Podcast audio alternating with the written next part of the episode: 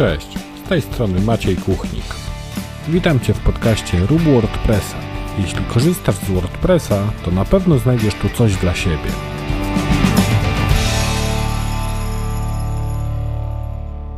Cześć, witaj w 95. odcinku podcastu Rób WordPressa. W tym odcinku zajmiemy się tematem Gutenberga i koncepcji Full Site Editing. W tym odcinku będę gościł Magdę Paciorek, która w pewien sposób w moim podcaście już się pojawiła. Postać Magdy gdzieś tam się przewijała. Jak opowiadałem o tym, jak rozpoczęła się moja współpraca z marką Cyberfolks. Bo to właśnie od Magdy dostałem pierwszą wiadomość dotyczącą naszej współpracy. E, no i teraz już po kilku miesiącach tej współpracy Magda pojawia się u mnie jako gość i będziemy właśnie rozmawiać o Gutenbergu i o full site editing. A dla tych, którzy może jeszcze nie wiedzą, być może słuchają po raz pierwszy mojego podcastu, przypomnę, że CyberFolks jest partnerem mojego podcastu i dla słuchaczy przygotował specjalny kod rabatowy dający 20% rabatu na hosting WordPress i ten kod to podcast pisany przez C. Zajrzyjcie również na bloga Cyberfolks, bo pojawiają się tam bardzo ciekawe artykuły dotyczące WordPressa, ale nie tylko. Zresztą o tym blogu Magda również będzie mówiła podczas naszej rozmowy. Także nie przedłużając, zapraszam do rozmowy z Magdą. Cześć Magda, dzięki, że znalazłaś czas, aby być gościem mojego podcastu. Na wstępie proszę powiedz kilka słów o sobie, tak żeby nasi słuchacze mogli Cię poznać, kim jesteś, czym się zajmujesz i jak jesteś związana z WordPressem. E, cześć Maciek, dzięki za zaproszenie do podcastu. E, ja się nazywam Magda Paciorek i obecnie większość mojego czasu e, pracy poświęcam na firmę Cyberfold, gdzie zajmuję się, no, jestem takim WordPress evangelist, coś takiego moglibyśmy to nazwać z angielska. Zajmuje się też developmentem, no różnymi takimi rzeczami związanymi z WordPressem. Mamy tam kilka różnych projektów, też piszę na blogu, tworzę webinary. Bardzo mam tam przeróżne role w zależności od tego, co jest potrzebne. Dodatkowo też na boku gdzieś tam zajmuję się utrzymywaniem stron na WordPressie, jakichś tam pojedynczych, ponieważ E, mam po prostu e, stałego jednego czy tam dwóch e, klientów, gdzie im tam pomagam z ich stronami WordPressowymi. Także to jest to, czym zajmuję się obecnie. No a tak to WordPressem, w WordPressie już zajmowałam się przeróżnymi rzeczami w zasadzie od już wielu, wielu lat. Także mam dosyć spory jakby przegląd tego, czym, co można robić e, w WordPressie. Okej, okay, a jak zaczęłaś w ogóle swoją przygodę z WordPressem? Czy to było bardziej od strony gdzieś tam takiej programistycznej, technicznej, czy może po prostu jak e, wiele osób zrobiłaś swoją pierwszą stronę jakiegoś bloga na, na WordPressie i w taki sposób gdzieś tam zaczęłaś pracę? No moja przygoda zaczęła się ogólnie ze stronami internetowymi od, od HTML, CSS, a to już było dosyć dawno temu, gdzieś tam e, pod koniec lat 2000, można tak powiedzieć, czy nawet w połowie. No i ja wtedy zainteresowałam się tematem zarabiania e, na programach partnerskich właśnie poprzez internet, poprzez strony internetowe, no i tam sobie tworzyłam własne strony internetowe właśnie w tym HTML-u, takie to były totalnie takie podstawowe strony HTML, e, CSS. No i bardzo szybko się zorientowałam, że po prostu jest to mało praktyczne, ponieważ taka strona w, stworzona w HTML-u miała ileś tam, każda strona miała swój plik HTML, który po prostu jak trzeba było gdzieś tam na przykład do jakiegoś panelu bocznego wstawić nowy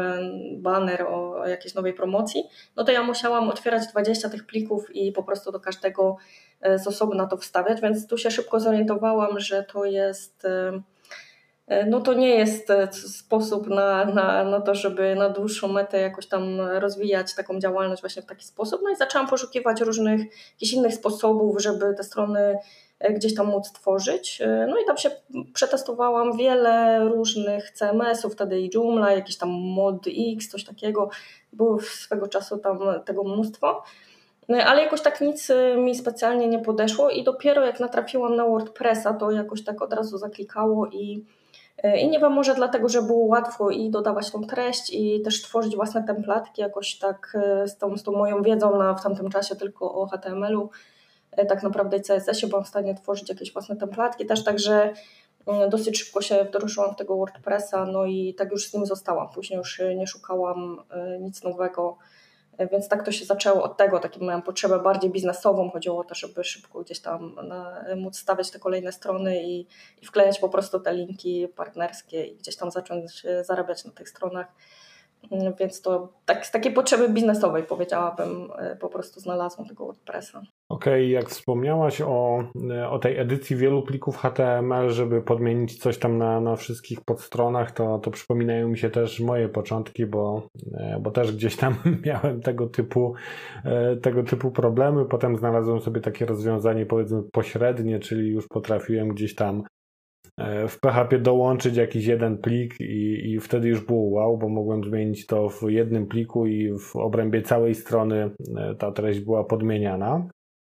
a potem gdzieś tam też przyszedł czas na, na WordPressa. E, dzisiaj zaprosiłem Cię do podcastu, żebyśmy porozmawiali o Gutenbergu, bo wiem, że sporo też pracowałeś z Gutenbergiem i, i masz z nim spore doświadczenia. E, a Gutenberg jeszcze wydaje mi się jest takim tematem, który, mm, który gdzieś można powiedzieć trochę dzieli tą społeczność WordPressa, bo ostatnio gdzieś zauważyłem w jakiejś dyskusji na Facebooku, taką dosyć mocną polaryzację, że jedni go uwielbiają, kochają, a drudzy wręcz przeciwnie i mówią, że pierwsze co robią po instalacji WordPressa to jest właśnie wyłączenie Gutenberga, więc jeśli mogłabyś przybliżyć naszym słuchaczom, naszym słuchaczom czym w ogóle ten Gutenberg jest e, i co on nam daje, no to myślę, że rozwiejesz wszelkie wątpliwości, czy warto, czy nie warto go używać. E, tak, tak też zauważyłam właśnie taką polaryzację bardzo Chociaż widać już teraz, że coraz więcej osób też e, pozytywnie jest nastawionych i zaczęło używać e, tego Gutenberga, no ale e, ciągle jest sporo osób, które, które zupełnie nie zaczęły nawet się interesować tym, chociaż mija już prawie 3 lata, odkąd ten Gutenberg jest już włączony do WordPressa. No więc myślę, że w dużym skrócie można powiedzieć, że Gutenberg to jest po prostu taka aplikacja, która jest dołączona do WordPressa, w której można tworzyć layouty stron czy treść na stronie za pomocą takiego interfejsu graficznego, czyli w taki sposób, że nie jest potrzebna żadna wiedza programistyczna, czy nie trzeba, nie trzeba de facto nawet znać HTML, ani CSS, żadnych nawet podstaw z kodowania, żeby móc sobie gdzieś tam dodawać treść na stronę internetową y, lub też y, nawet tworzyć całe layouty e, tych stron, czy, czy też w najbliższej przyszłości będzie można e, również tworzyć e, różne elementy na stronie, jak na przykład nagłówek, stopka, również za pomocą właśnie tego interfejsu. I to jest interfejs tak zwany blokowy, tak opiera się o bloki. I blok to jest po prostu jakby odpowiednik swojego elementu w HTML-u, i po prostu dodajemy poprzez ten interfejs graficzny dany blok na stronę, a on nam pod spodem generuje HTML, z którego później ta strona będzie się składała. E, czyli no, tak, tak bym to w skrócie powiedziała, mam nadzieję, że to nie jest jakoś tam zbyt zamotane. E, czy, czy warto go wyłączać? To, jest, to, to mnie dosyć dziwi, dlaczego mielibyśmy dzisiaj wyłączać e, pierwsze, pierwsze, co robimy po zainstalowaniu, żeby wyłączać Gutenberga, dlatego że de facto e, on jest następcą edytora klasycznego, czyli takiego edytora dosyć ubogiego, po prostu tak powiedzmy w dawniejszych czasach się używało do, do edycji. Y, który również w pewnym sensie był takim edytorem wizualnym. On miał nawet taką zakładkę, czy chcesz edytować wizualnie, czy, czy tekstowo, czyli czy przez kod HTML, czy po prostu w jakiś tam taki półwizualny sposób. I on również z, tej, z, te, z tego wpisywania tekstu, powiedzmy w sposób wizualny, generował HTML jakiś tam wynikowy, który później się pojawia na stronie, więc jakby pod tym względem Gutenberg czy ten klasyczny edytor, one de facto nie różnią się aż tak bardzo, e, jeżeli chodzi o to, co jest później wyświetlane na stronie, że jest stworzony z tego właśnie, z tej edycji jakiś tam HTML, który e, później wyświetlany jest na stronie dla użytkowników. O czym się różnią, to jakby tym interfejsem na backendzie, na, w tym kokpicie WordPressa dla redaktora. Tutaj jest największa różnica,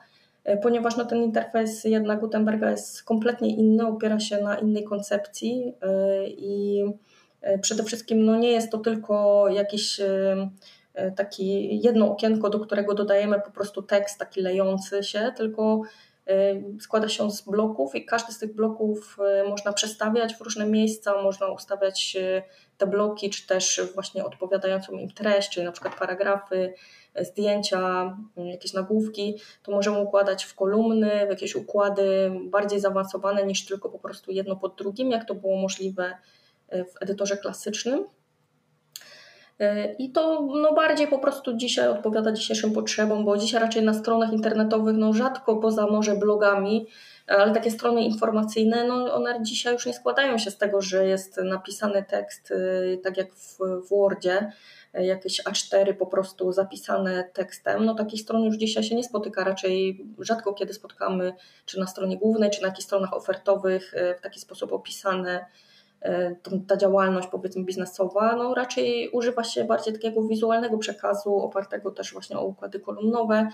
E, jakieś takie ciekawsze zestawienia e, obrazów czy ikon e, z tekstem.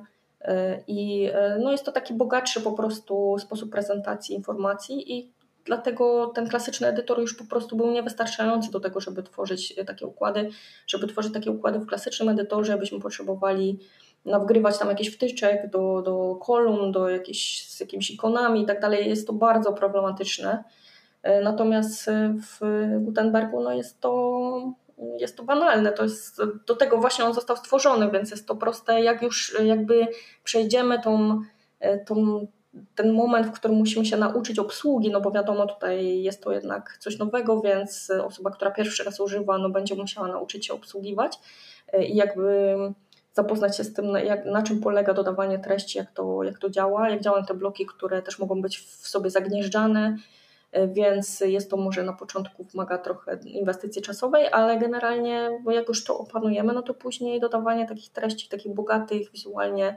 e, treści jest e, proste i łatwe i każda osoba po prostu może sobie wtedy tworzyć e, takie treści bez konieczności skorzystania z jakichś wtyczek zewnętrznych, z programisty, E, tylko po prostu redaktor czy osoba z działu marketingu może sobie sama tworzyć jakieś ciekawe landing page i, mm, i robić to bez żadnego problemu. Także no, tak bym opisała to, czym jest Gutenberg. No tutaj e, ja jak obserwuję na przykład moich klientów też, e, którzy korzystają z Gutenberga, E, no to dawniej, jeśli mieliśmy do dyspozycji tylko ten e, klasyczny edytor, no to tak prosta rzecz, jakby, jak choćby właśnie jakiś tam podział na dwie czy na trzy kolumny w obrębie jakiegoś tam wpisu czy strony,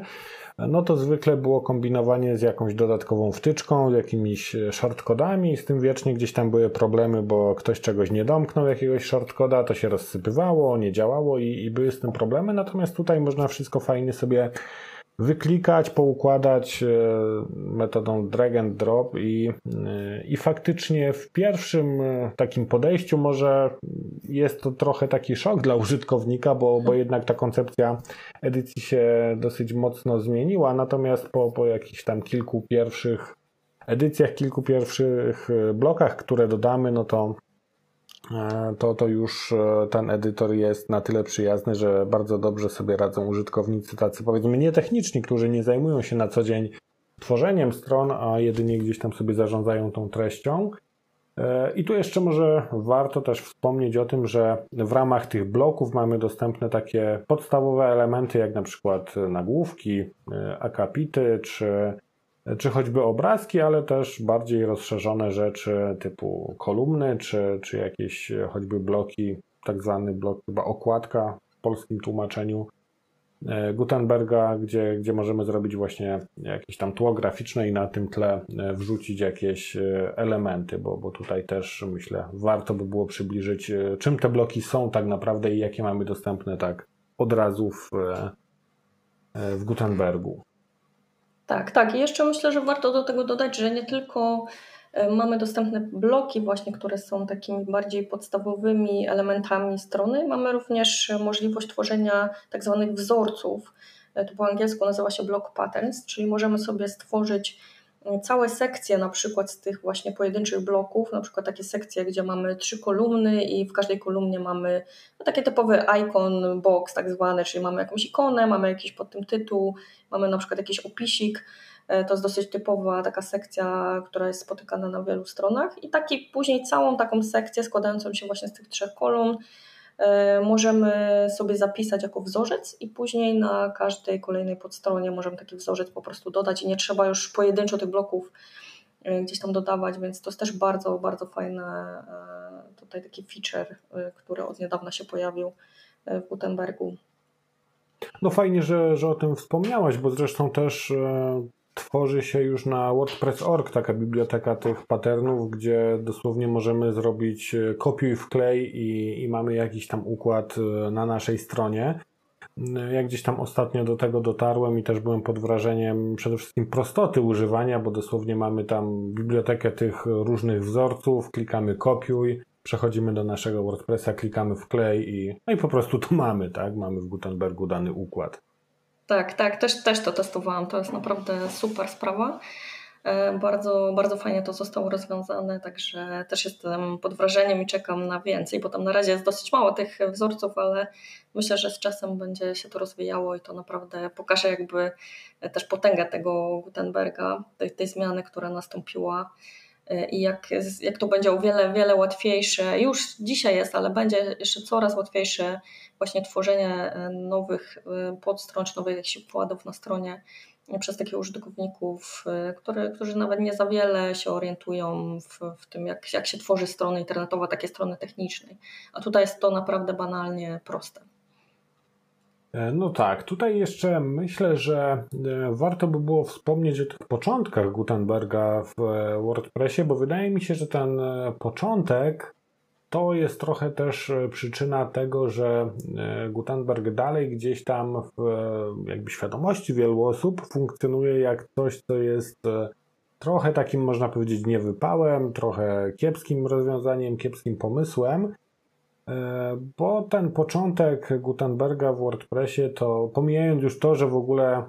ta, to, to wdrożenie do, do Cora WordPressa Gutenberga było przesuwane chyba kilkukrotnie, ta data premiery była przesuwana,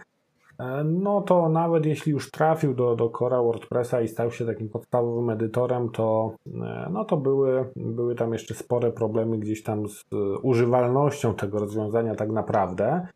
E, no, w mojej opinii Gutenberg jest już na tyle dojrzałym rozwiązaniem, że z powodzeniem można go stosować tak produkcyjnie w takich rozwiązaniach, które gdzieś tam już wypuszczamy w świat. A jaka jest Twoja opinia na ten temat? Mhm. No ja muszę przyznać, że na samym początku też, e, też trochę się zraziłam tym, jak to działało, bo nie, nie zaczęłam używać Gutenberga tak od razu od, w momencie, w którym został wypuszczony, ale myślę, że tak Zajęło mi około pół roku, zanim zaczęłam jakoś tak bardziej na poważnie się temu przyglądać i, i faktycznie e, już e, zaczęłam go używać. E, no i więc teraz już tak minęło dwa lata od tego momentu, kiedy zaczęłam go na poważnie gdzieś tam używać. No i muszę przyznać, że no przeszedł Gutenberg naprawdę długą drogę. Naprawdę bardzo dużo w tym Gutenbergu zostało rzeczy poprawionych, usprawnionych, udoskonalonych. E, także, e, także obecnie, no już od jakiegoś czasu, ale obecnie naprawdę nie ma już powodu, żeby wyłączyć tego Gutenberga. E, jest on bardzo stabilny i dobrze działa tak naprawdę. Jak już nauczymy się z niego korzystać, nauczymy się go używać w taki sposób, taki Gutenberg first powiedzmy z podejściem, bo tutaj wydaje mi się, że też często problem polega na tym, że może część osób próbuje go używać jakby po staremu, także jest przyzwyczajona do jakiegoś tam sposobu dodawania treści w, poprzez klasyczny edytor, na przykład poprzez edycję HTML w tym klasycznym edytorze. I tutaj w Gutenbergu też e, próbuję zmieniać, gdzieś tam edytować ten HTML e, i tam czasem e, po prostu się ten blok potrafi zablokować do edycji, kiedy za bardzo tam wyedytujemy ten HTML. To wynika z tego, jak, jak te bloki zostały zaprojektowane, to nie jest błąd po prostu tego edytora. No ale może takie sprawiać wrażenie, że to jest, że coś, coś tam się psuje i tak dalej, a to po prostu wynika z tego, że używamy go w nieodpowiedni sposób, także raczej polecam tutaj bardziej może przyjrzeć się, jak możemy teraz odnaleźć się w tej nowej rzeczywistości, kiedy mamy ten nowy edytor i jego używa się jednak troszkę inaczej niż u edytora klasycznego. Także warto go poznać i po prostu wiedzieć, jakie są mocne i słabe strony. Natomiast on się nie, nie psuje, ten edytor. To nie jest tak, że z nim się dzieje coś nie tak. I moim zdaniem, jak najbardziej y, można go używać do stron produkcyjnych. Na razie, powiedzmy, edytor, który E, mamy na wpisach i na stronach, ponieważ teraz od nowej wersji WordPressa od, od kilku tygodni e, pojawił się także edytor templatek w WordPressie e, i ten edytor znowu cierpi na te same problemy, które, które cierpiał Gutenberg, ten edytor powiedzmy wpisów w momencie, kiedy został włączony do Cora. Z tym, że teraz ten edytor templatek on nie jest domyślnie włączony, więc możemy nawet nie zauważyć, że on się pojawił w WordPressie. E, ale e, ja go testowałam i e, bardzo jest to doświadczenie toporne, także to na pewno nie jest coś, co ja bym już dzisiaj stosowała na stronach produkcyjnych. Natomiast jeżeli chodzi właśnie o edycję treści na wpisach i w stronach, to jak najbardziej nie ma zupełnie żadnych przeciwwskazań. Polecam po prostu przede wszystkim zapoznać się z tym, jak, jak ten Gutenberg działa. Ja kiedyś jakieś pół roku temu zrobiłam taki webinar na, e, w, w Cyberfolksach, właśnie on jest dostępny na e, YouTubie. E, I tam polecam wszystkim osobom, które nie za bardzo rozumieją od takiej nawet strony programistycznej, jak, jak ten Gutenberg działa, co, jak on zapisuje te treści, które są wygenerowane powiedzmy z, z tych bloków. No to polecam obejrzeć tam ten webinar, to jest godzinka, a myślę, że pozwala zrozumieć trochę lepiej, jak, jak te treści się po prostu zapisują, w jaki sposób to działa, dlaczego na przykład się wysypuje czasem jakiś blok, kiedy wyedytujemy HTML. I myślę, że po takim zapoznaniu się będzie na pewno o wiele łatwiej jakby poruszać się po tym, po tym edytorze. No, szczególnie, że mija już jednak prawie 3 lata właśnie, trzeba myślę to podkreślić. No i powoli może już jest czas, żeby dla wszystkich osób, żeby e, no, poznały to, tego Gutenberga, zapoznały się z nim, może trochę zmieniły też zdanie z takiego bardzo negatywnego na,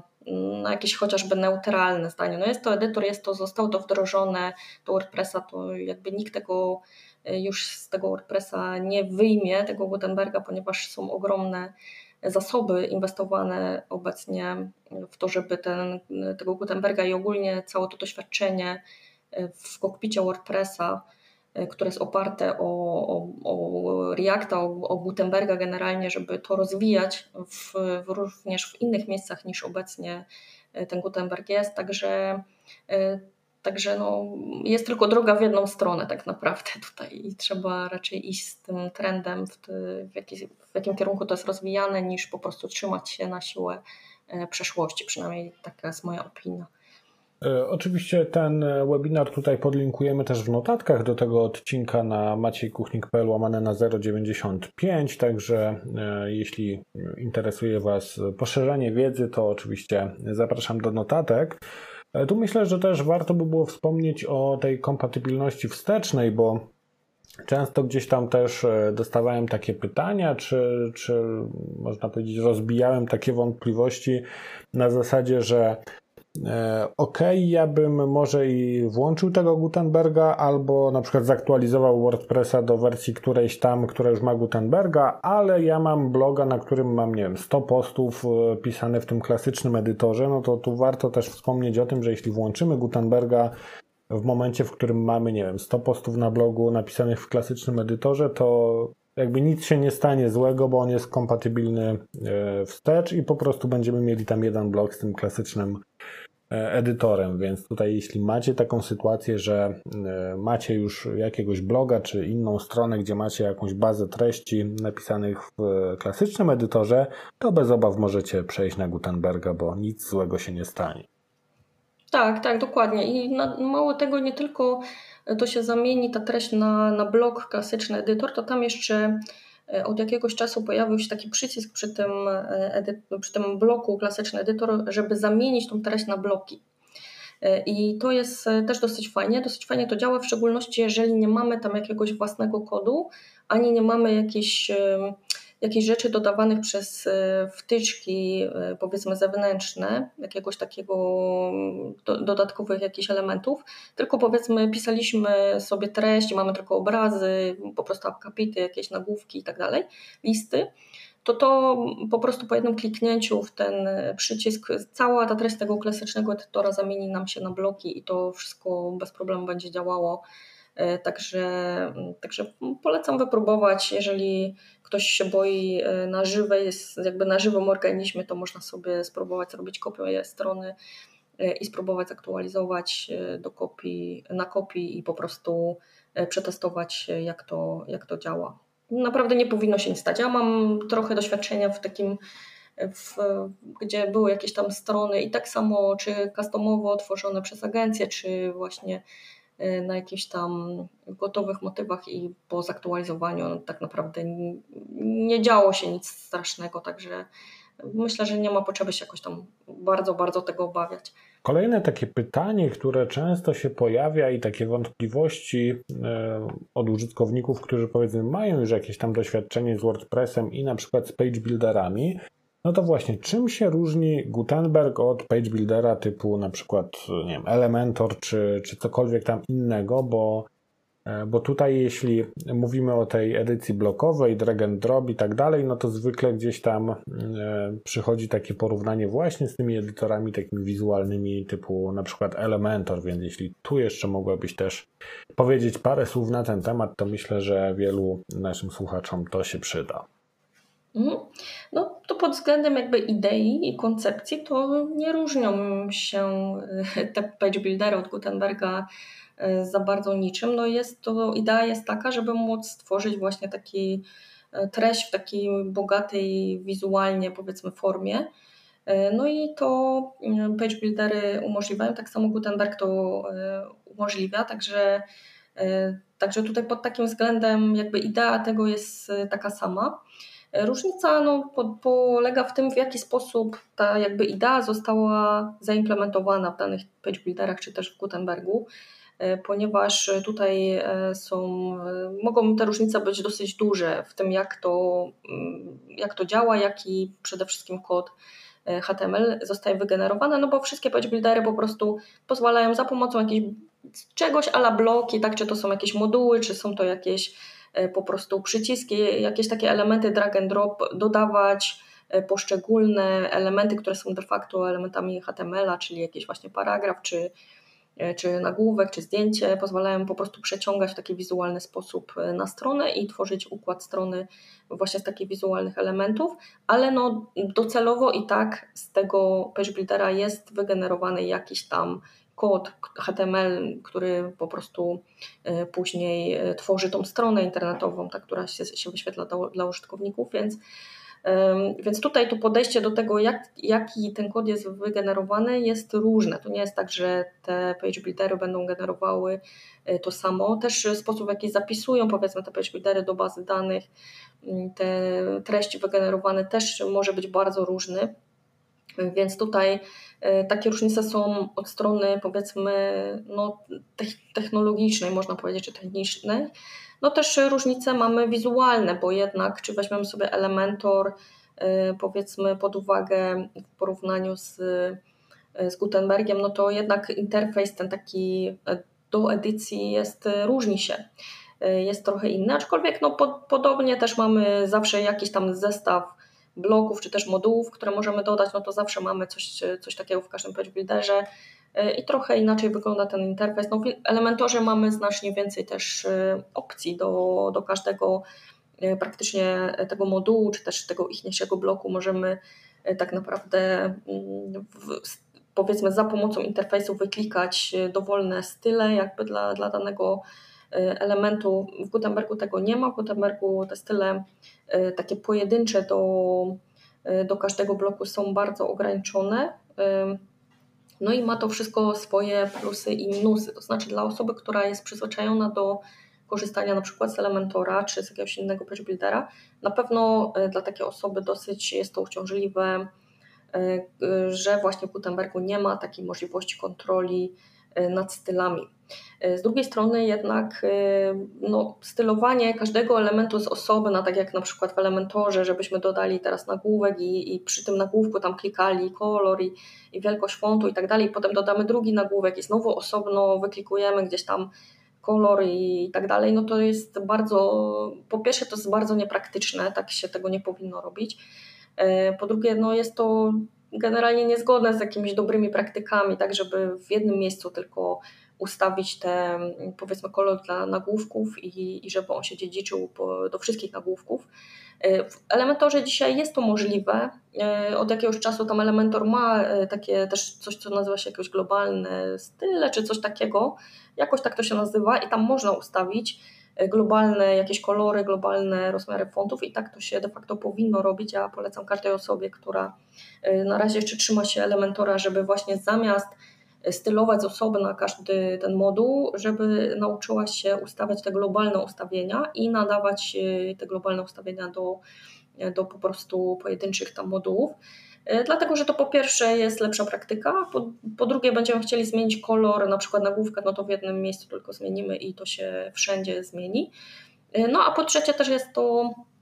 moim zdaniem dobry taki e, praktyka przed tym, co nadchodzi w Gutenbergu i, i przed tym, w jaki sposób w Gutenbergu będzie możliwe również ustawianie tych styli, ponieważ to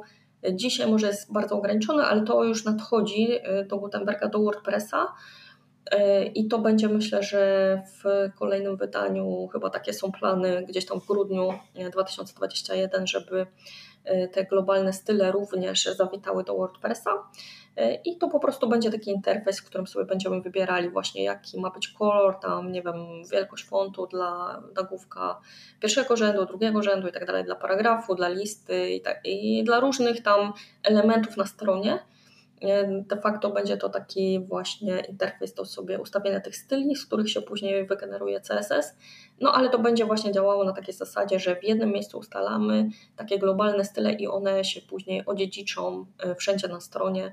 E, no i później jak będziemy chcieli zmienić e, na przykład wielkość jakiegoś tam nagłówka, powiedzmy drugiego rzędu, no to zmienimy to w jednym miejscu tylko i to się też wszędzie tam odziedziczy później, więc taka jest generalnie idea. E, no i jest to takie no, zgodne z tym, jak, jak się powinno robić, że też jeżeli kodujemy taką stronę samodzielnie, no to też prawda, nie, nie kodowalibyśmy, raczej nie jest to dobra praktyka, żeby brać i z osobna każdą sekcję, czy każdy jakiś element osobno gdzieś tam kodować, tylko raczej byśmy skorzystali też z kaskadowości e, CSS-a, no i byśmy po prostu ustawili na początku jakieś globalne style, które będą odziedziczone, a później ewentualnie e, pojedynczych jakichś tam miejscach, w których potrzebny jest trochę inny styl, byśmy nadpisali. E, no i to też w taki sposób należy myśleć po prostu o tym Gutenbergu, o tym całym nowym doświadczeniu takim w WordPressie. Właśnie trochę tak, szczególnie tutaj może łatwiej będzie mm, powiedzmy web developerom o tym myśleć w taki sposób, może osoby, które nie za bardzo kodują, będzie im trudniej się w taki sposób odnieść do tego, ale no dla mnie jest to, jest to po prostu interfejs graficzny do tych, do tych koncepcji tak naprawdę programistycznych, które my już znamy i, i je powiedzmy stosujemy, czy powiedzmy są one dobrymi praktykami, żeby je stosować w kodzie. I tutaj jest tylko mamy po prostu interfejs graficzny, że zamiast pisać ten kod fizycznie, napisać po prostu w kodzie, to możemy wybrać w kontrolce jakiś na przykład kolor i, i, i to się zapisze gdzieś tam i odziedziczy, natomiast tak naprawdę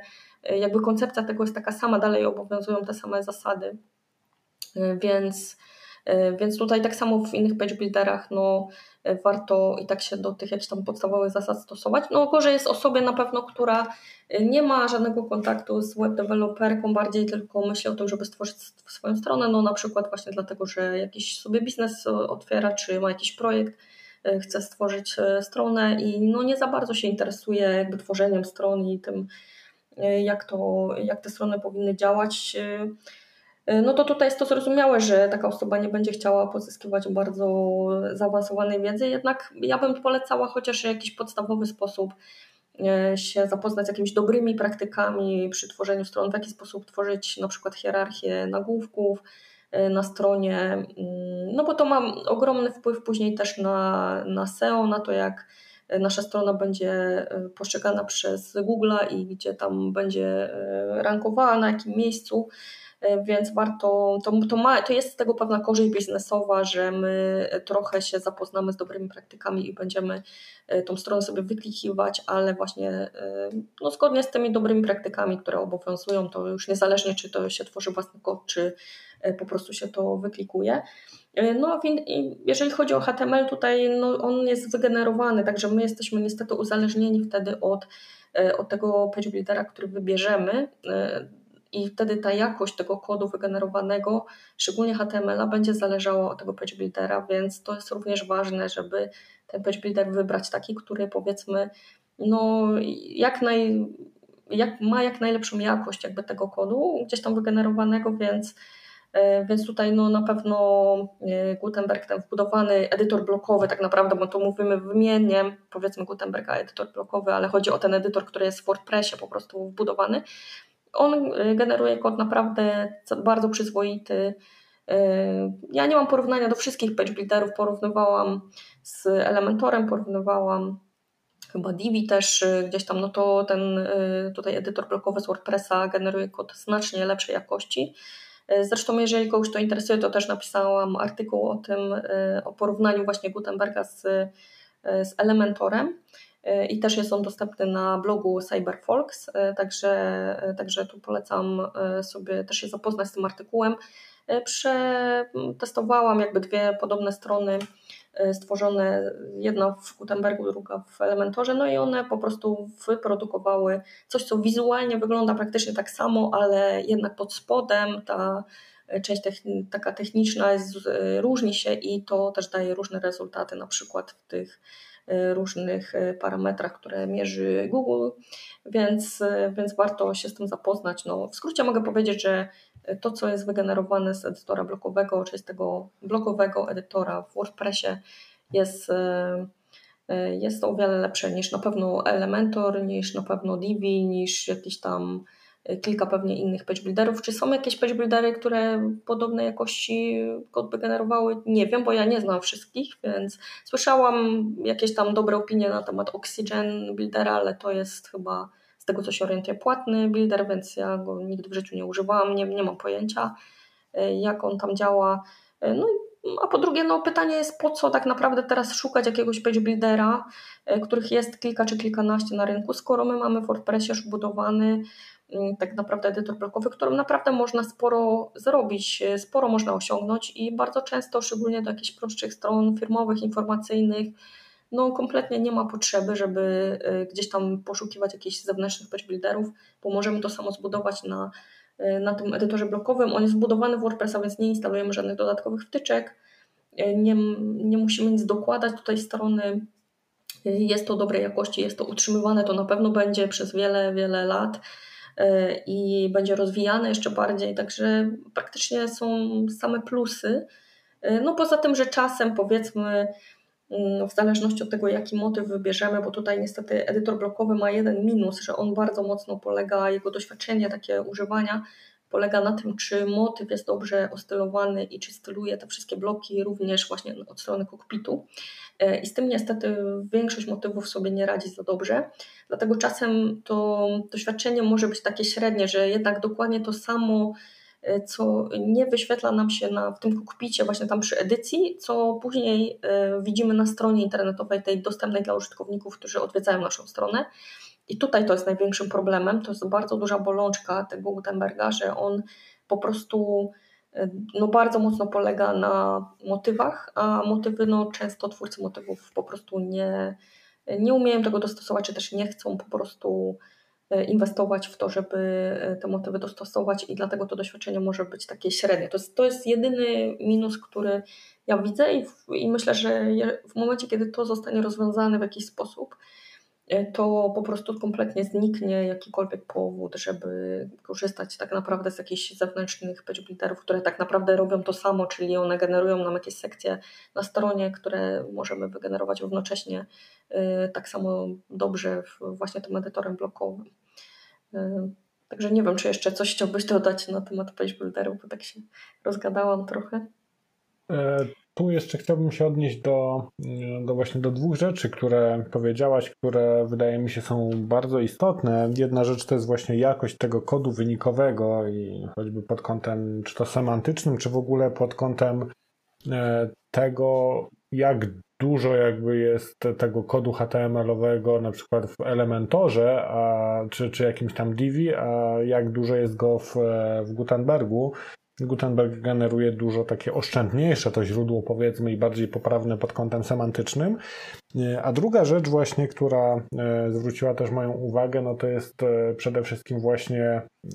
takie spojrzenie długoterminowe, że Gutenberg jest częścią WordPressa, wszedł do Cora WordPressa, więc możemy mieć tutaj pewność, że będzie utrzymywany przez jakiś tam dłuższy czas. Natomiast E, no z tymi page builderami, szczególnie e, powiedzmy tymi mniej popularnymi, no może być różnie i może, może gdzieś tam za, za jakiś czas e, projekty zostaną porzucone. Oczywiście nie mówię tutaj o, o takich dużych page builderach typu Divi czy, czy Elementor, bo to już trochę takie, można powiedzieć, ekosystemy w ramach tego, tego ekosystemu WordPressowego. Natomiast z tymi, z tymi powiedzmy mniej popularnymi może być różnie. E, no i tu też trzeba zwrócić uwagę na to, że e, edycja treści, choćby właśnie na blogu za pomocą Gutenberga, długoterminowo jest też na pewno dużo bezpieczniejszym rozwiązaniem pod tym kątem, że jeśli przyjdzie nam zmienić motyw, no to właśnie w nowym motywie narzucimy sobie to stylowanie e, takie, jakie chcemy i i te wszystkie nasze treści się dopasują, natomiast gdy, e, gdybyśmy mieli te wpisy tworzone na przykład za pomocą Elementora, a spotkałem się też z takim wdrożeniem, gdzie było e, chyba, chyba już nawet kilkaset wpisów stworzonych właśnie za pomocą Elementora, no i potem troszkę płacz był, bo e, przy zmianie motywu trzeba było przeedytować wszystkie te wpisy w taki sposób, aby one się dopasowały do, do nowego motywu, więc tutaj też Gutenberg jest świetny pod tym kątem, że E, wybiegając gdzieś tam w przyszłość, że będziemy musieli zmienić kiedyś ten motyw, czy musieli, chcieli, czy, czy po prostu zajdzie taka potrzeba biznesowa, no to to wszystko bardzo ładnie nam się dopasuje i nie zaciągamy takiego długu technologicznego, jak to bywa w przypadku page builderów. Tak, zgadzam się. Z tym jeszcze też dochodzi sprawa, w jaki sposób to jest zapisane gdzieś tam do bazy danych. Tutaj jednak E, z Gutenberga te, te wpisy są zapisane po prostu jako HTML, e, po prostu zwykły HTML e, do, w, w odpowiednie miejsce w bazie danych, odpowiednie dla treści wpisu. Więc też później nawet jakby przyszło nam wyeksportować sobie te wpisy do jakiegoś innego systemu, no to też to będzie dosyć proste, no bo to jest tylko HTML, de facto można by to nawet z tego potworzyć właśnie jakieś statyczne strony HTML-a i, i, i to będzie działać. Natomiast na przykład już Elementor, z tego co patrzyłam, to zapisuje to w jakiś taki inny sposób. Y, tam są jakieś dane serializowane razem z tym HTML-em i to jest też w innym miejscu gdzieś w bazie. Więc też takie coś y, byłoby bardziej problematyczne później, żeby to gdzieś wyeksportować. Więc no, trzymanie się tego, co po prostu mamy wbudowane w WordPressa, wydaje się y, no naprawdę najlepszą, no, taką najbardziej bezpieczną tak naprawdę strategią na przyszłość i E, na to, co, co w przyszłości, w jaki sposób by to się nie zmieniało. Później ten cały ekosystem WordPressa, no to jednak ten Gutenberg, ten edytor blokowy jest wbudowany po prostu w WordPressa, więc zawsze wszystko, co będzie gdzieś tam do, tworzone dodatkowo do WordPressa, będzie uwzględniało to, że jednak e, te, ten edytor blokowy tam jest i te treści w taki, a nie inny sposób są po prostu tworzone i zapisywane gdzieś tam i to raczej zawsze będzie działało, tak ze wszystkim, co by tam w przyszłości nie powstało. No i też e, warto zwrócić uwagę na to, że mm, Gutenberg jest takim e, edytorem, który możemy rozszerzać jeszcze, bo oczywiście jak, e, jak wiemy, sam WordPress jest pod tym kątem bardzo elastyczny, że możemy użyć jednej z tysiąca wtyczek bądź napisać swoją. No to jeszcze właśnie jeśli byś powiedziała kilka słów na temat rozszerzenia samego Gutenberga o jakieś dodatkowe bloki, o, o jakieś dodatkowe możliwości. E, no bo może być taka sytuacja, że mamy na przykład jakiś dedykowany projekt graficzny, który, e, który musimy po prostu wdrożyć na, na WordPressie i powiedzmy te bloki, które mamy tak domyślnie dostępne w Gutenbergu, no nie będą e, jakby spełniały wszystkich naszych potrzeb i, i będziemy potrzebowali rozszerzyć jakby listę tych bloków, które mamy użyć. I jakie tutaj mamy opcje? Tak, no mamy kilka różnych możliwości, żeby dodać nowe bloki, bo faktycznie brakuje przynajmniej kilku takich dosyć typowo używanych elementów na stronie, jak na przykład slider, czy na przykład takie otwierane, jakiś akordion, coś takiego, takie taby otwierane. To takich elementów brakuje w WordPressie, jakby domyślnie nie ma takich bloków. Więc jeżeli byśmy potrzebowali na przykład właśnie slider, no to mm, potrzebujemy tutaj w jakiś sposób rozszerzyć ten edytor. No i mamy kilka możliwości. Możemy skorzystać z gotowej wtyczki, którą już ktoś utworzył i dodał do e, repozytorium. E, I tutaj e, chciałam wspomnieć o tym, ponieważ właśnie ostatnio to zauważyłam przy, przy tej nowej aktualizacji WordPressa, i nie wiem, czy to już wcześniej się nie pojawiło, czy dopiero teraz e, po prostu e, to zostało wdrożone, ale jakby zostało utworzone takie osobne repozytorium na wtyczki, które są pojedynczym blokiem. Czyli tam możemy dodać tylko taki pojedynczy blok, tylko są przyjmowane bloki stworzone właśnie w taki natywny sposób, czyli w React JavaScript. E, I mm, te bloki one mają swoje właśnie taką osobną, e, osobną gdzieś tam takie no repozytory, można by to tak nazwać, które dzisiaj, jak sobie e, polecam wypróbować, w momencie, gdy dodajesz jakiś e, blok poprzez no w edycji na przykład wpisu, chcesz sobie dodać nowy blok, takim plusikiem się klika i tam możesz sobie też wyszukać jakieś bloki. Na przykład wpiszesz sobie slider, no i takiego bloku nie ma w Twoim domyślnym WordPressie, nie jest on zainstalowany, więc automatycznie zostaje pobrana z tego repozytorium, w tym repozytorium jakby tych bloków jest przeszukiwany pod względem tego słowa kluczowego i od razu w tym inserterze, bezpośrednio właśnie tam, gdzie wstawiasz blok, pojawiają Ci się propozycje e, bloków e, z tego repozytorium, właśnie takich pojedynczych bloków, na przykład właśnie sliderów, chyba slidery są ze trzy już tam takie bloczki, e, które po prostu możesz bezpośrednio z tego insertera wstawić i, za, i one się zainstalują w tle na Twoim WordPressie, ale właśnie zainstaluje się tylko ten jeden blok, a nie cały pakiet bloków, bo to też jest inna grupa wtyczek, które po prostu e, dodają e, kilkanaście nowych bloków, czyli wtedy ty chcesz tylko użyć slider, ale musisz zainstalować cały pakiet z blokami tam 12 na przykład, co jest dosyć powszechne. Natomiast właśnie obecnie jest możliwość zainstalowania tylko i wyłącznie tego jednego bloku, który potrzebujesz bezpośrednio właśnie z tego repozytorium bloków. E, także to jest super, e, to jest bardzo fajne i, i myślę, że to będzie mm, no, rozwijane. Im więcej tych bloków będzie dodawanych przez społeczność, no to, e, no to te, będziemy mieć też coraz większy wybór. Natomiast no, jeżeli tworzymy jakiś taki customowy jednak to wdrożenie dla klienta, tutaj jest problem, zawsze się wiąże z poleganiem na zewnętrznych wtyczkach, gdzie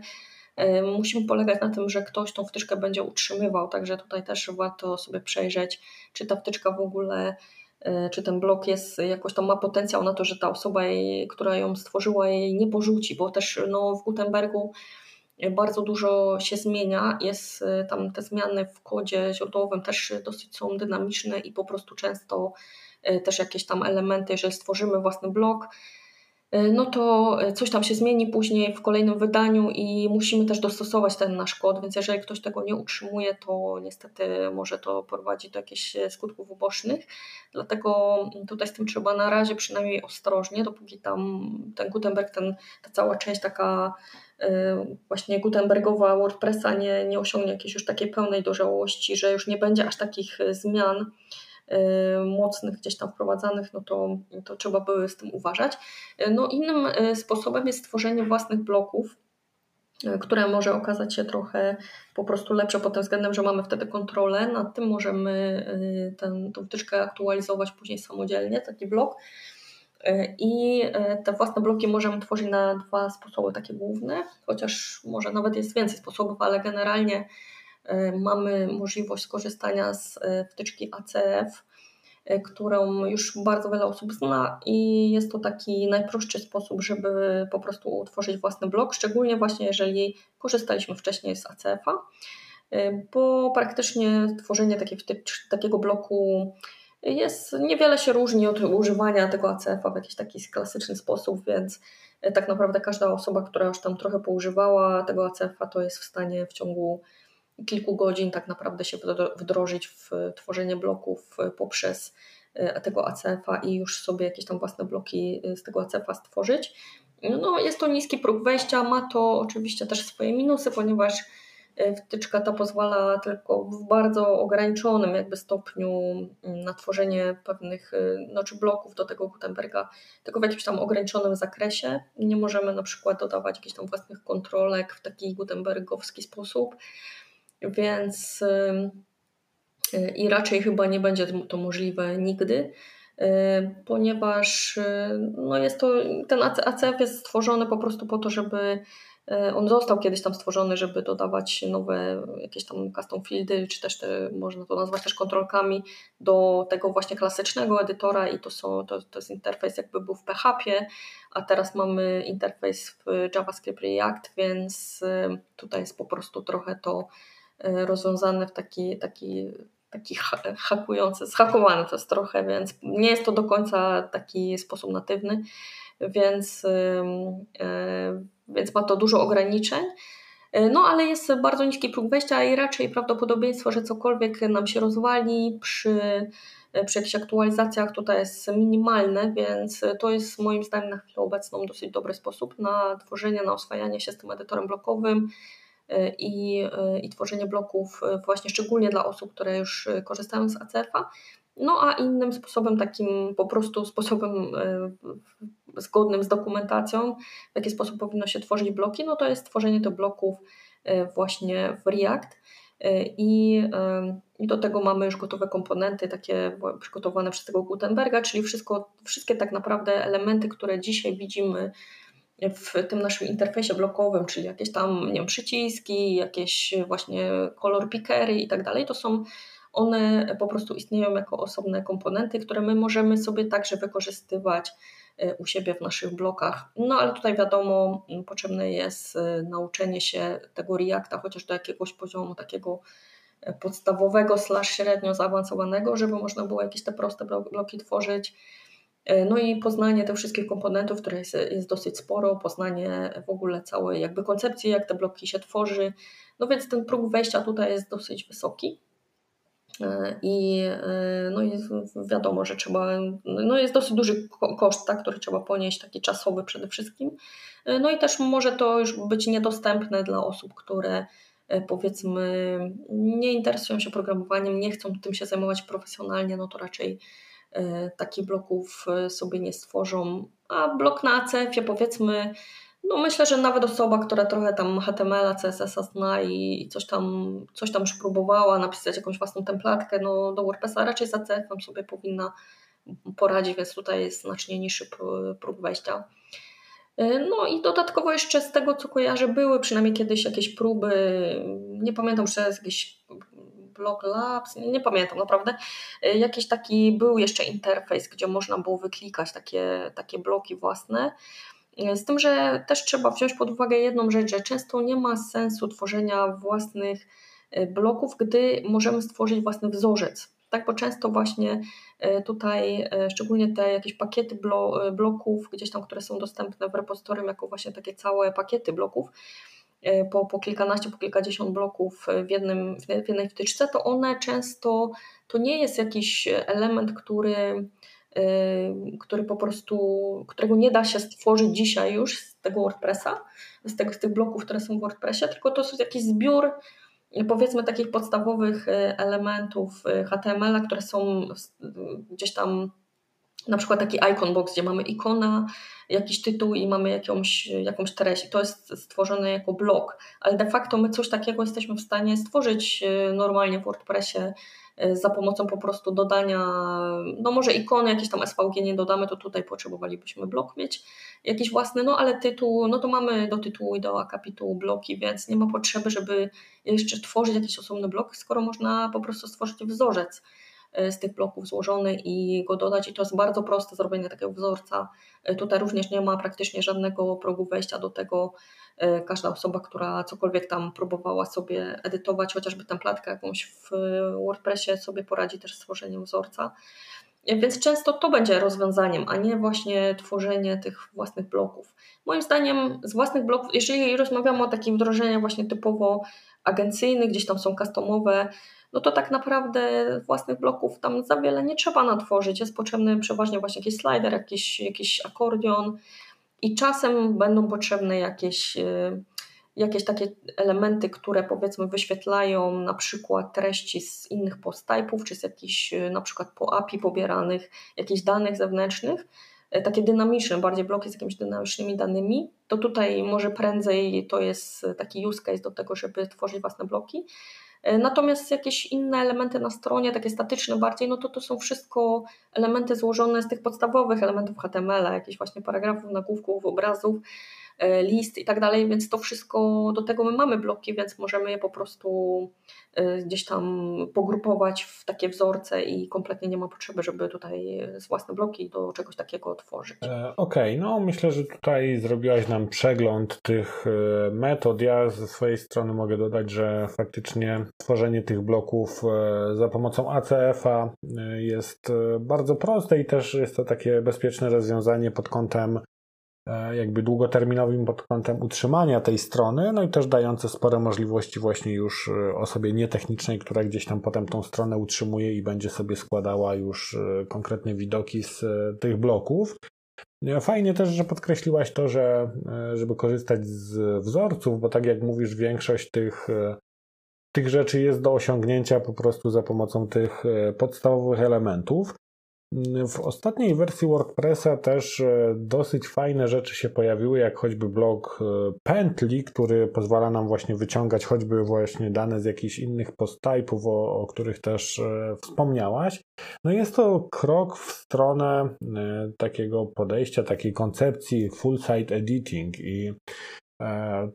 na ten moment ta koncepcja mm, jest powiedzmy jeszcze może nie do końca tak produkcyjnie używalna, ale już e, są robione pierwsze kroki, aby to weszło na dobre do WordPressa.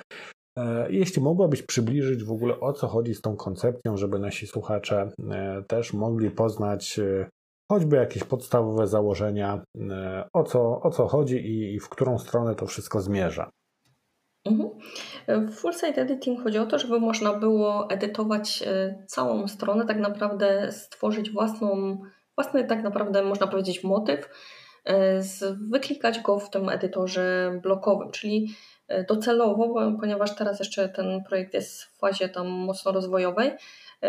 ale mm, docelowo będzie można wszystkie elementy na stronie edytować za pomocą bloków, czyli będziemy mogli sobie utworzyć własny nagłówek, własną stopkę, e, będziemy mogli sobie potworzyć templatki dla na przykład wpisów lub stron. Również wszystkie templatki, które e, jakby obecnie wynikają jakby z hierarchii templatek w WordPressie, czyli te archiwa na przykład bloga, czy archiwa jakiegoś posttypa, czy archiwum kategorii, E, czy, czy autora, to te wszystkie templatki, idea jest taka, żeby można było je e, utworzyć, jakby ich wygląd e, właśnie za pomocą edytora blokowego, no między innymi właśnie posługując się tym blokiem pętla, który, który wyciąga odpowiednie wpisy, na przykład jeżeli jesteśmy na stronie danej kategorii, lub też możemy po prostu tworzyć wręcz takie, takie layouty typu tak zwany magazyn, czyli e, że mamy na przykład na stronie głównej kilka sekcji e, i w każdej sekcji mamy ostatnie wpisy z danej kategorii e, wyciągnięte, no to właśnie to jest możliwe za pomocą tego bloku pętla i to już teraz jest możliwe w tej, w tej formie, w której ten blok obecnie jest już w WordPressie się znalazł. Tam jest on na razie dosyć takiej podstawowej formie, ale tak jak mówisz, można wybierać, czy chcesz wyświetlać wpisy, czy strony, czy też posttype, jeżeli dodasz jakiś posttype, to również on tam jest zaciągnięty do tego bloku i można wybrać, żeby wyświetlało wpisy z danego posttype'a. Można filtrować po kategoriach, po, tag, po tagach chyba nie, chyba tylko po kategoriach i po autorze i to by było chyba na tyle. E, plus ten blok e, również, jeżeli byłby dodany na stronie templatki, to on wyciągnie z bazy e, odpowiednie wpisy, które po prostu wynikają z tego, na jakim jesteśmy URL-u, czyli czy to jest na przykład archiwum kategorii, no to w sobie automatycznie wyciągnie te wpisy z danej kategorii, jest w stanie tutaj to rozpoznać. Natomiast w, no nie ma na przykład, przynajmniej z tego co ja testowałam i tego mi brakowało, to nie, nie dodawało się automatycznie na razie do tego bloku na przykład taksonomia dodana, chyba że ja coś źle dodawałam. bo też dokumentacja na razie tak za bardzo średnio istnieje do tego, więc więc tutaj, no i plus wielu parametrów innych, których powiedzmy dzisiaj, jak sobie używamy WP Query, no to możemy różne tam parametry przekazywać i tutaj na pewno trochę ich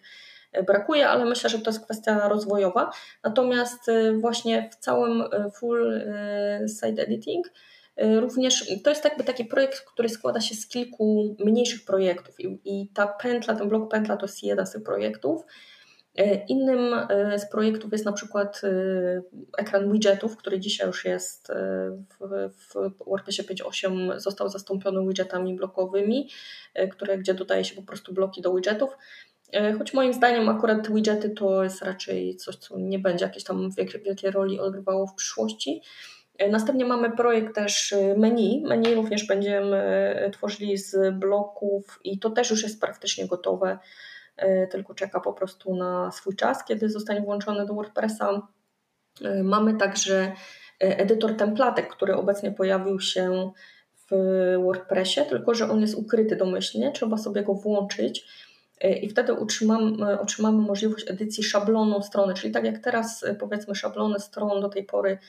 tworzyliśmy sobie poprzez no, dodanie po prostu pliku PHP do naszego motywu, który tam był odpowiednio nazwany. I wtedy może, mogliśmy sobie wybrać szablon danej strony, gdzie, który miał jakiś tam predefiniowany układ. No to to już jesteśmy w stanie teraz zarobić z bloków. Wprawdzie, no ja to testowałam, muszę przyznać, że jest to obecnie bardzo toporne. Ja bym tego dzisiaj na jakiejś tam produkcyjnej stronie nie używała. No ale można już mniej więcej zobaczyć, z czym to się je, bo tam właśnie w tym szablonie możemy sobie wyedytować właśnie no, no chociażby kolejność tak wyświetlania jakiegoś obrazka wyróżniającego, czy tytułu, czy, czy jakiś tam, gdzie treść się będzie wyświetlała, czy na przykład jeżeli ktoś chciałby sobie wstawić chociażby takie rzeczy, które do tej pory mogliśmy robić tylko poprzez na przykład filtr PHP, y, jak ktoś na przykład chciał masowo wstawić na przykład reklamę, jakąś banerową na końcu wpisu, no to musiał powiedzmy skorzystać z odpowiedniego filtra w PHP, tak żeby to dodać po prostu masowo do wszystkich wpisów. Natomiast e, w tym edytorze templatek właśnie jego idea jest taka, że wystarczy, że przeciągniemy teraz odpowiedni blok w odpowiednie miejsce, na przykład właśnie za blokiem content, jak jest treść wpisu, no i wyświetl i tam wstawimy sobie ten banner i, i wtedy on będzie na każdej templatce wyświetlane, także to jest e, bardzo fajne. Też docelowo, oczywiście, jak to będzie już dopracowane, co jeszcze trochę zajmie, ale w momencie, gdy będzie to już dopracowane, to to da bardzo dużą swobodę e, dla użytkowników. No i też takie właśnie e, zniknie potrzeba jakichś takich dziwnych haków stosowania, szczególnie przez osoby początkujące, no, które na przykład dodanie już powiedzmy poprzez filtr PHP, no chociażby właśnie takie reklamy, to jest dosyć problematyczne dla osoby nietechnicznej, natomiast tutaj i, i, często takie osoby później to dodawały albo ręcznie, jakoś na każdej stronie wstawiały, tak jak kiedyś, tak jak wspomnieliśmy na początku z tymi stronami HTML-a, także do każdej, każdej jest tam trzeba było wstawiać. No to często tutaj sobie tacy użytkownicy początkujący również tak radzą, że potem ręcznie coś tam dostawiają y, pojedynczo do każdej podstrony i później jak trzeba zmienić, no to, no to wchodzą na każdą stronę, muszą to zmieniać w momencie, gdy ten, e, ten edytor szablonów powiedzmy będzie już e, udostępniony, no to w taki, w taki sposób produkcyjny, że będzie można tego swobodnie używać, no to wtedy nie ma żadnego problemu, bo sobie taka osoba doda po prostu ten swój banerek w tym edytorze szablonów pod treścią i jej się to wyświetli wszędzie na tych podstronach, więc e, to jest bardzo, bardzo fajnie, dużo myślę osób na tym skorzysta. Y, więc y, wszystkie takie, więc ten edytor szablonów takich pojedynczych można już testować. Tak jak mówię, ja polecam się nie zrażać, bo to jest na razie bardzo y, toporne. Natomiast tam właśnie też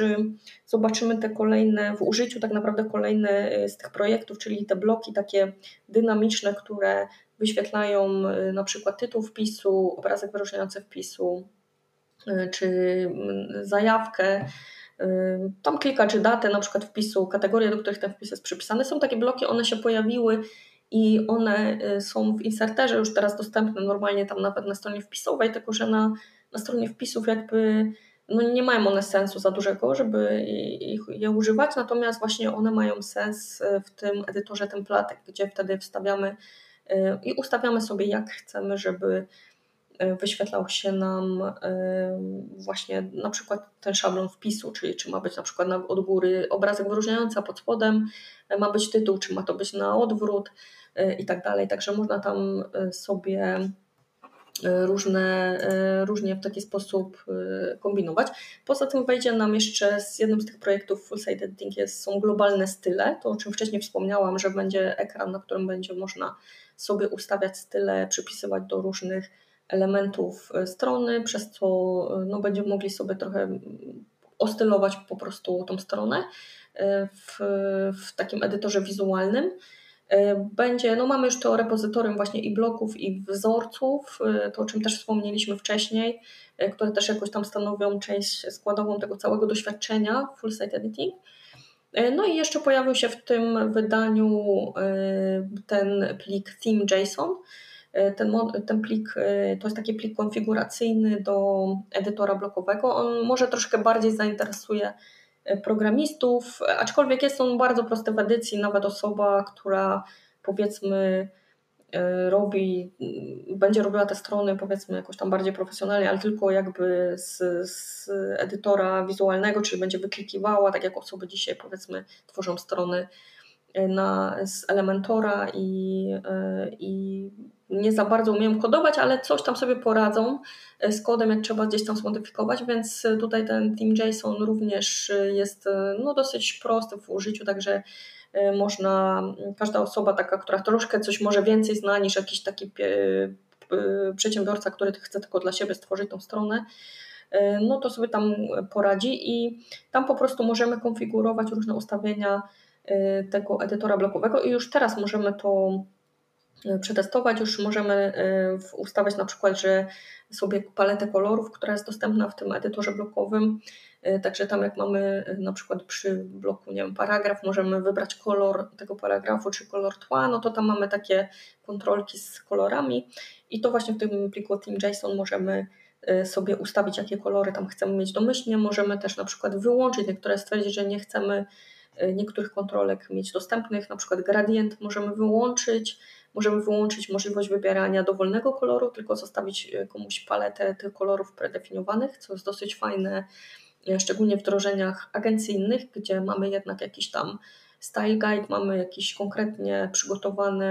mm, po prostu branding dla danej firmy i on obejmuje ileś tam kolorów i na tej stronie nie powinno być możliwości później dodawania jakichś innych kolorów, więc wtedy możemy to wyłączyć w bardzo łatwy sposób. E, właśnie w tym pliku kilka tam rzeczy, takich ustawień w tym edytorze, gdzie do paragrafu mamy takie, e, taką kontrolkę do wyboru e, fontów, rozmiarów, to też to możemy tam ustawić, możemy wyłączyć jakiś drop cap i tak dalej. Jest, tego nie jest jakoś super dużo, ale kilka tam na chwilę obecną tych kontrolek możemy czy wyłączyć, czy po prostu ustawić jakieś ich domyślne ustawienia. Y, no to to jest, y, to to jest coś, co też już obecnie działa i to działa z normalnymi motywami, tak samo jak, jak sobie to dodamy. Y, także warto tym się zainteresować. Moim zdaniem to jest taka pierwsza rzecz, którą szczególnie dla programistów to jest na pewno tym się warto zainteresować. No i to chyba tak wszystkie te właśnie elementy będą się składały na ten full site editing, czyli takie doświadczenie dla użytkownika edycji całej tej strony z poziomu bloków, czyli wszystkich elementów na stronie które widzimy na frontendzie strony, y, będzie można sobie wyedytować y, za pomocą bloków. Także takie jest założenie jakby tego full site editing. No i to już jest na dosyć zaawansowanym etapie. Z tego, co się orientuję, w grudniu będzie wchodziła kolejna, kolejne wydanie WordPressa. Tam ma, tam ma ta reszta tych projektów się pojawić w WordPressie i, i wtedy mm, no pewnie jeszcze zajmie to później przynajmniej rok, zanim to gdzieś tam zostanie dopracowane, żeby, żeby to fajnie się doda, nadawało do, do fajnego używania takiego produkcyjnego. No a później no jest to ciekawe, jak dalej społeczność to pociągnie, no bo tutaj otwiera się sporo możliwości. Także zobaczymy, czy wtedy ta adopcja tego Gutenberga przyspieszy właśnie, gdy te wszystkie projekty będą ze sobą już tam współgrały i będą gotowe. Magda, dzięki wielkie za przedstawienie nam tej koncepcji, przybliżenie też e, jakby samego Gutenberga. Myślę, że po wysłuchaniu tego odcinka podcastu, jeśli nawet ktoś nie był przekonany do, do Gutenberga, to przynajmniej zobaczy, jak on funkcjonuje i spróbuje coś tam sobie wyklikać w nim. A dla Ciebie mam jeszcze takie ostatnie pytanie, które otrzymuje każdy, kto przychodzi do mojego podcastu. A to pytanie to e, pytanie o jakieś błędy, które popełniłaś w pracy z WordPressem, no bo o ile wszyscy chętnie dzielimy się jakimiś tam sukcesami, fajnymi wdrożeniami, to mam wrażenie, że o tych błędach e, mówi się dosyć rzadko, no i chcę, e, chcę to troszkę zmienić i wyciągam właśnie od moich gości jakieś takie błędy, które e, być może miały jakieś duże konsekwencje, może były jakieś dziwne bądź śmieszne, może miały jakieś tam śmieszne konsekwencje, jeśli podzieliłabyś się z nami takim błędem, który gdzieś tam zdarzyło ci się popełnić. No, fajne pytanie. Wiem, że zadajesz je w, wszystkim swoim gościom. E, w moje, jeden, ja bym nawet nie powiedziała, że myślałam o tym, szczerze mówiąc, e, długo, jaki, o, jakie,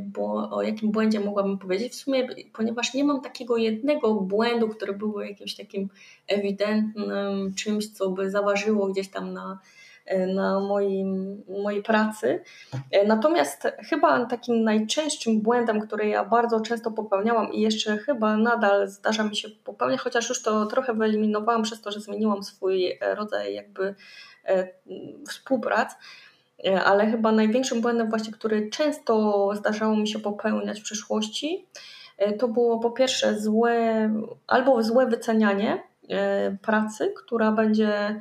która jest do wykonania, albo złe szacowanie też czasu, który jest potrzebny e, do wykonania jakiegoś zadania i na przykład nieprzewidywanie, że mogą wystąpić po drodze jakieś e, tam no, niespodziewane, jakieś tam mogą wystąpić e, sytuacje. I to, I to oczywiście miało duże konsekwencje, no bo nie, złe wycenianie swojej pracy no, wiąże się z tym, że nie zarobimy tyle, ile chcieliśmy, albo że na przykład trzeba później siedzieć gdzieś tam więcej godzin, czy w weekend, bo powiedzmy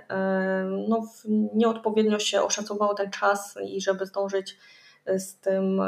z, z dowiezieniem, no to trzeba później właśnie siedzieć gdzieś tam po godzinach czy w weekend, e, żeby, żeby to gdzieś tam przyspieszyć tą pracę. E, więc ja z tym mam bardzo duży problem, szczerze mówiąc, zawsze, zawsze ktoś mi, mam bardzo duży problem z tym, żeby wycenić, na przykład oszacować, ile mi to zajmie zrobienie tam czegoś, pomimo, że ja z WordPressem mam już w sumie spore doświadczenie i już nie jedną rzecz już robiłam, natomiast jakoś zawsze też występują jakieś e, po drodze nieprzewidziane sytuacje często, czy to jest w szczególności, no obecnie dosyć dużo zajmuję się utrzymywaniem jakichś tam stron, czy dorabianiem czegoś do jakiejś gotowej strony, no to o ile ja jeszcze jestem w stanie oszacować, jak, y, jakby ile by mi zajęło zrobienie czegoś tam, jeżeli ja bym miała, nie wiem, 2021 zainstalowany i wiesz, gołą stronę, czy od zera bym to robiła, ale teraz jak musisz to dopisać do czegoś, co już tam istnieje, to tam może wystąpić po drodze y, jakaś niespodziewana sytuacja, która cię zaskoczy, na przykład to, że nie wiem, zakładałam, że coś tam podmieniam i dodam to do menu po prostu w, poprzez interfejs w WordPressie E, gdzie mamy menu, wystarczy tylko kliknąć i dodaj stronę do menu, a później się okazuje, że to jest jakaś customowa strona, którą ten programista, który wcześniej robił, nie skorzystał z jakichś natywnych prawda, elementów, które są w WordPressie, takich, które dla mnie są oczywiste, tylko nie wiem, stworzył jakieś własne funkcje, które gdzieś tam wyświetlają, pobierają te strony, gdzieś tam wyświetlają to, to menu. e, w jakiś dziwny sposób, więc teraz ja już mi nie zajmie dodanie do tego menu e, dwie sekundy, E, tylko zajmie mi to jakiś tam dłuższy czas, e, bo będę musiała najpierw spróbować zobaczyć, jak to jest tam zrobione, jak teraz to zmodyfikować i tak dalej. Więc to wiadomo zajmie znacznie dłużej niż po prostu kliknięcie w, w tym interfejsie. E, więc to było coś, co bardzo mi zawsze, no miałam z tym długo, długo problemy. Później przeszłam na rozliczenie godzinowe i takie bardziej długofalową współpracę, także dzisiaj na przykład nie przyjmuję już takich zleceń, że tam jakiś jest pojedynczy rzut i ktoś ma jakąś stronę, chce dorobić sobie jakąś funkcjonalność, no bo po prostu ja nie byłam nigdy w stanie tego, naprawdę chyba jak sobie pomyślę, to nigdy nie byłam w stanie tego jakoś adekwatnie oszacować. E, i po prostu obecnie pracuję w takiej długofalowych współpracach, gdzie ja sobie na początku ileś czasu poświęcam, żeby odpalić wersję na przykład deweloperską, sprawić, prześledzić ten kod, jak to jest zrobione, później ja tą stronę już znam wiem jak ona jest zrobiona, więc dorabianie do niej jakichś tam kolejnych rzeczy już mi, już wiem po prostu ile to może zająć, no bo nic mnie tam już nie zaskoczy, więc tak to rozwiązałam. E, I myślę, że to byłby taki największy problem zawsze, jaki miałam i największy błąd. No faktycznie, jeśli mamy do czynienia z, ze stronami, których nie robiliśmy, to, e, to takie wycenianie na, na sztywną stawkę często e, może być właśnie dosyć śliskim tematem, bo, bo można się faktycznie gdzieś tam e, pomylić i to pomylić tak grubo, powiedzmy nie o 5-10%, ale o o 50 albo i 100, bo też, też gdzieś tam mi się mhm. zdarzały takie przypadki. E, fajnie, że o tym opowiedziałaś, bo chyba nikt jeszcze nie wspominał o tego typu e, problemie, który, który miał, także fajnie, że do, do tych wszystkich błędów, które, które tutaj omówili moi goście, dołączył kolejny taki błąd. E, I na koniec jeszcze e, powiedz, gdzie można Cię znaleźć zarówno w e, takim online'owym świecie, jak i w offline, bo bywasz też na spotkaniach społeczności. Tak, no, no w online na razie naj, najczęściej można mnie spotkać w Cyberfolks albo na blogu Cyberfolks, tam od czasu do czasu uda mi się napisać jakiś artykuł, albo czasem na jakimś webinarze, albo na jakichś innych eventach online, które gdzieś tam od czasu do czasu robimy, czy też na YouTubie, też od jakiegoś czasu tam nagrywam jakieś takie prostsze filmy dla osób bardziej na takim e, powiedzmy nietechnicznych, jak pewne e, rzeczy robić na WordPressie, także zachęcam też do odwiedzenia naszego cyberfluxowego YouTube'a. No to głównie tam mam jakiś tam plan, żeby zacząć swój własny blog o właśnie blokach, natomiast na razie to tak gdzieś tam utknęło więc może, może w, w najbliższych miesiącach coś tam się zacznie dziać z tym. E, no i możecie znaleźć mnie też na LinkedInie. Zachęcam też do dodania mnie na LinkedInie no, do znajomych. Zawsze dobrze mieć e, po prostu siebie gdzieś tam w sieci znajomych. No a w offline, e, cóż na razie w offline przez pandemię trochę jest to problematyczne, ale jak tylko mm, pandemia się gdzieś tam zakończy, czy, czy zakończy się obostrzenia związane z pandemią, z tymi spotkaniami, e, no to z pewnością będzie można mnie spotkać na różnych wydarzeniach, głównie w Poznaniu, ponieważ w Poznaniu tutaj e, współorganizujemy mm, właśnie mm, te spotkania społeczności WordPressa, WordUp Poznań. Jeżeli e, ktoś z Was tutaj na przykład jest z Poznania, polecam, żeby sobie wygooglować. Na Facebooku mamy mamy stronę e, i chyba jest też strona internetowa, w każdym razie kiedyś była, ale no, już te spotkania e, po prostu na jakiś czas musiały zostać przerwane. No ale na pewno będziemy chcieli z tym wrócić za jakiś czas, jak tylko będzie to możliwe. Myślę, że jeżeli jakiś WordCamp się odbędzie w końcu, no to na pewno mnie tam nie zabraknie na tym WordCampie. No i może też na jakichś innych WordUpach w innych miastach, bo widzę, że coś tam się zaczęło ruszać. E, już więc e, biorę to pod uwagę, żeby też gdzieś tam się wybrać do innego miasta, także myślę, że e, będzie okazja, no mam nadzieję, że będzie okazja jakoś w najbliższym czasie, żeby po prostu na tych spotkaniach offline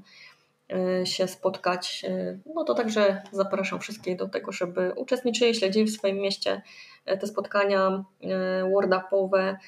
bo to naprawdę jest bardzo fajne. Myślę, że teraz w gdy ta pandemia już tak długo trwa i pozostaliśmy pozbawieni możliwości tych spotkań, to jednak myślę, że jeszcze bardziej się docenia jakby to, że, że to jest coś bardzo fajnego i e, naprawdę szkoda tracić okazję, jeżeli, jeżeli są takie spotkania, to warto przyjść, warto gdzieś tą społeczność się zaangażować. No tak, ja też czekam na jakieś pierwsze offline'owe spotkanie, bo tak jak mówisz już e, pojawił się chyba e, taki głód tych e, spotkań fizycznych, żeby gdzieś tam przybić piątkę, spotkać się i, tak. i, i pogadać na żywo. E, Kamil Kawałko ostatnio u mnie w podcaście przybliżał temat choćby właśnie organizacji WordCampa, jak to tam wszystko wygląda, więc jeśli jeszcze nie słuchaliście, to to zapraszam do tego odcinka. Magda, Tobie jeszcze raz dziękuję za poświęcony czas, za podzielenie się wiedzą. Myślę, że to będzie bardzo, bardzo cenny odcinek e, dla wszystkich moich słuchaczy. Z Wami się żegnam i słyszymy się za tydzień. Cześć. Cześć.